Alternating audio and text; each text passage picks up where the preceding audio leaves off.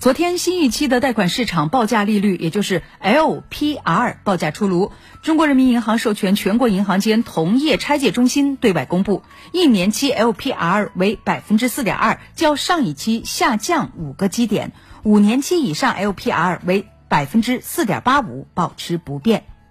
中国人民银行授权全国银行间同业拆借中心公布，二零一九年九月二十号，贷款市场报价利率为一年期 LPR 为百分之四点二，五年期以上 LPR 为百分之四点八五，以上 LPR 在下一次发布 LPR 之前有效。此次一年期 LPR 较八月二十号首次公布的报价调降五个基点，而五年期以上 LPR 则没有变化。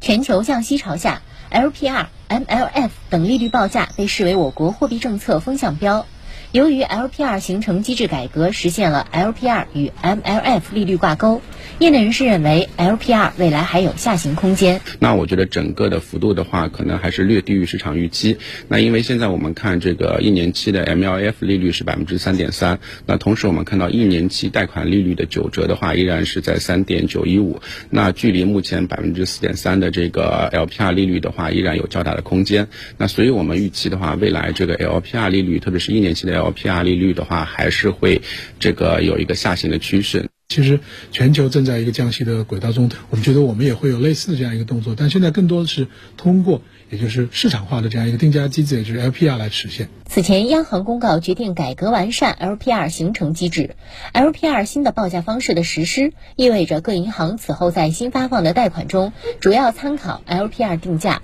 并在浮动利率贷款合同中采用 LPR 作为定价基准。值得注意的是，根据央行规定，今年十月八号及国庆假期后第一天，房贷利率将参照 LPR 定价。